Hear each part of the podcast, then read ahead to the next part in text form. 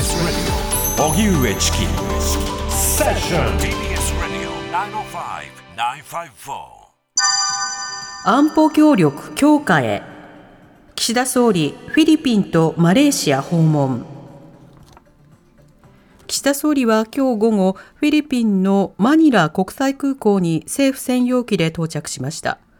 この後フィリピンのマルコス大統領と会談し東シナ海と南シナ海で覇権的な動きを強める中国を念頭に安全保障協力の強化を図るとみられます。岸田総理は出発前に記者団の取材に対し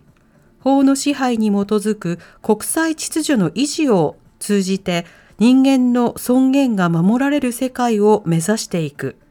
こうした連携を確認すると述べました。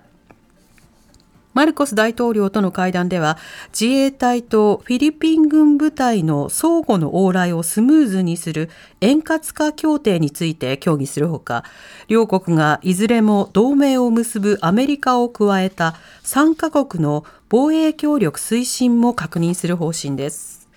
岸田総理は5日にマレーシアにも訪問する予定です。それでは岸田総理がフィリピンに到着、マルコス大統領と会談へ、こちらのニュースについて、東南アジア政治、特にフィリピン政治がご専門、はい、神戸市外国語大学准教授の木場沙耶さんにお話を伺います。木場さん、こんばんは。こんばんは。よろしくお願いします。よろしくお願いいたします。お願いします。まず、今回の岸田総理のフィリピン訪問、この動きについて木場さんはどう捉えてますか？はい、えっと、フィリピンは東南アジア諸国の中でも、まあ、特に大事な同志国でありまして、でえっと、今回の首脳会談で経済とか安全保障だけでなくて災害派遣あ、災害対応とか、それからウクライナ問題をめぐるいわゆるその法の支配に基づく国際秩序の重要性であるとか、そういったことも互いに確認し、日本の立場を表明し、フィリピン側の話を聞くということになると思います。でこの今回非常に重要なのはフィリピンとの二国間関係だけではなくて、えっと明日ですね、岸田首相があのフィリピンの議会であ、えっと、演説をすることになっていまして、はい、そこでその日本のこれからの東南アジア間というか、東南アジアに対する日本の立場というのをあの改めてあの明らかにするということで、そこが非常に注目されていますうんまあ、アジア、そして対中関係においても、日本にとってフィリピンが重要視されているということですが、あのフィリピン、マルコス大統領から見て、今回の岸田氏の訪問というのは、どう捉えられるんでしょうか？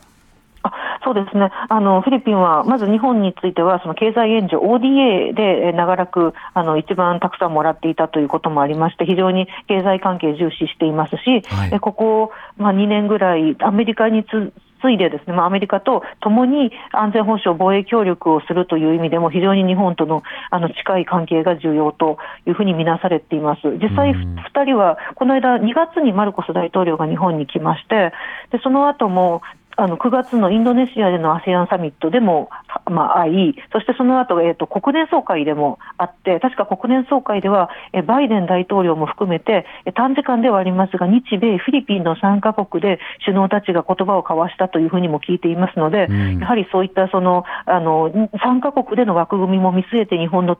重要性というのはフィリピンにとって非常に高まっていると思います。うんその背景と背景にある南シナ海の現在の情勢というのはどうなっているんでしょうか？あ南シナ海はですね特にそのフィリピンが利用有権をしょあの主張するエリアにおきまして、今年のそう8月ぐらいからかなりあの睨み合いの状態がする続いています。あのフィリピンのえっと、漁船がですねその、まあ、ちょっと追いかけられたりとか、あるいは不思議な構造物を中国が作ったりとか、はい、またあのフィリピンの輸送船と中国艦船が衝突したりという事態も起こっています。うん。まあ、そうした中で、さまざ、まなそのネットワークを強化しつつ、今回は自衛隊とフィリピン軍の部隊の往来をスムーズにする円滑化協定について協議するということですが、これは一体どういったものになりそうなんでしょうか？はい、えー、円滑化協定はですね、あの、その特に訓練とかで各あのそれぞれの国の部隊があの外国相手国に訪問するときに例えば税関とかあの免免税であるとかそういったその入国の迅速化を図ったりあるいは訓練や災害その派遣の時に、例えば民家にちょっとダメージを与えてしまった時の軍人の面積、外交官特権に通じるような面積とか、うん、そういったものを整備して、その安心してお互いの軍人が行き来できるようにするというものです。うんまた今回その日本側が日本側からフィリピンに対して、まあ、レーダーの供与などの動きがあるということですがこれはどういうことなんでしょうか？あこれはですねあの以前にすでに武器あの武器輸出というか、あの装備品の、えーと、販売という形で対空レーダーは販売していたんですけれども、はい、この度は今年の4月に新しくあの日本政府が作った OSA 国家安全保障能力強化支援というえ無償であの相手国の軍に対してさまざまな能力強化のためのあの物品を上げることができるというスキームで沿岸レーダーをあのまあ、フィリピン側から欲しいと言われて、あのささ無償無償で供与するという話になっていると伺っていますうんこれを供与することによる日本側の、まあ、メリットというのは、どういうふうに見られているんでしょうか？そうですね、あのまあ、フィリピンにとっては、とにかくその沿岸監視が非常に重要なので、まあ、特に中国の船舶を見つける能力を高めたいというそのニーズがあって、日本としてはやっぱり OSA、今年初めてでで、優先国がフィリピンとマレーシアとフィジーとバングラデシュということなので、この4カ国に何かその有益なものを、その殺傷能力のある武器とかではなくて、何か有益な装備品を供与して、そして感謝されて、まあ、あの同志国の絆を強めるという、そういう狙いがありますので、フィリピンと今回、こうやってニーズが合致したことは、非常にあの喜ばしいことだと思います。なるほど、まあ、加えて、その経済、そして安全保障、さらには災害についても触れられました、この間のフィリピンにおける災害ニーズというのはどうだったんでしょうか？そうですね、フィリピンは台風多発国ですので、はい、まあ、かなりあのたくさんの、あのまあ、毎回何年、1年に何回もあの災害派遣のミッションがあるんですけれども、特にあの記憶されているのは、ちょうど10年前の2013年の11月に、あのフィリピンも中部を襲った台風、国際名でハイアン、うん、現地名でヨランダと言われているものがありました。はい、その際は自衛隊もあの1000人以上の部隊で1か月程度、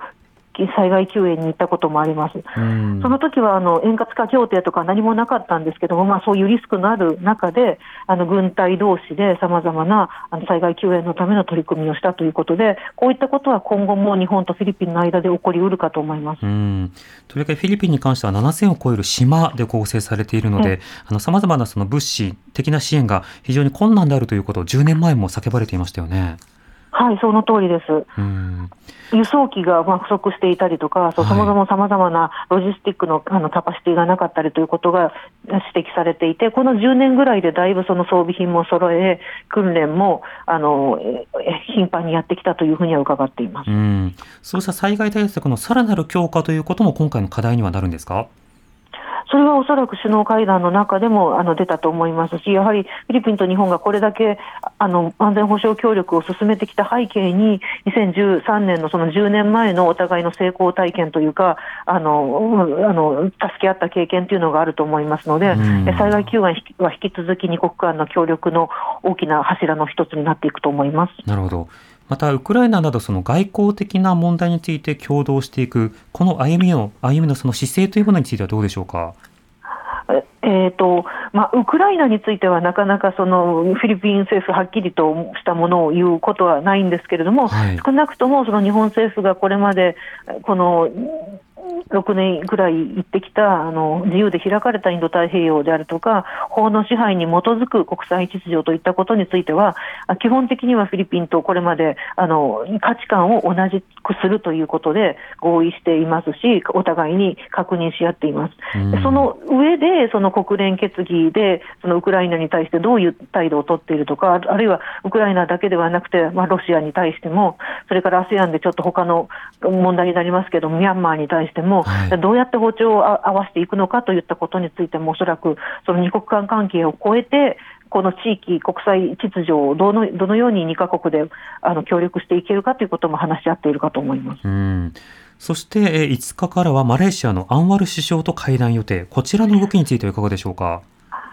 はい、えーと、マレーシアでは最近、あまり二国間あのの要人往来、これまでなかったんですけれども、はい、その OSA という、えーと、先ほど申し上げましたあの安全保障協力です、新しい安全保障能力強化支援の対象国ということもあって、具体的にフィリピンほど話進んでいるわけではないんですけれども、あの多分アンワル首相と直接お会いになって、どういった安全保障上のニーズがあって、どのような訓練とか演習とか今後、一緒にやっていけいるのかということを話し合うことになると思います。うんフィリピンとの関係においては相当対中国などあの共有する場面も多いという指摘でしたが、マレーシアとの関係ではいかがでしょうか？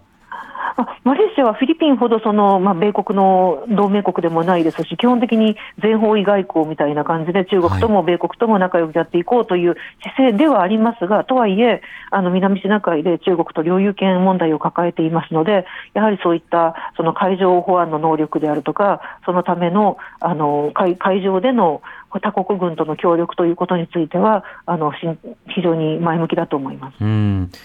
あのこの岸田政権の2年間の東南アジア外交については、木場さん、どう振り返りますか？とそ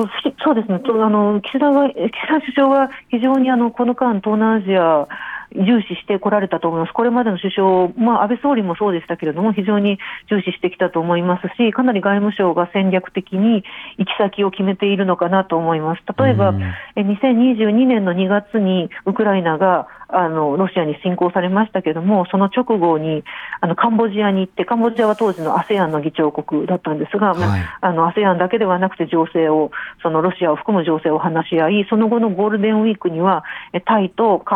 タイとベトナムとインドネシアを歴訪されて、それぞれの国でその G20 であるとか、APEC の会議に、まあ、ロシアのプーチン大統領を呼ばない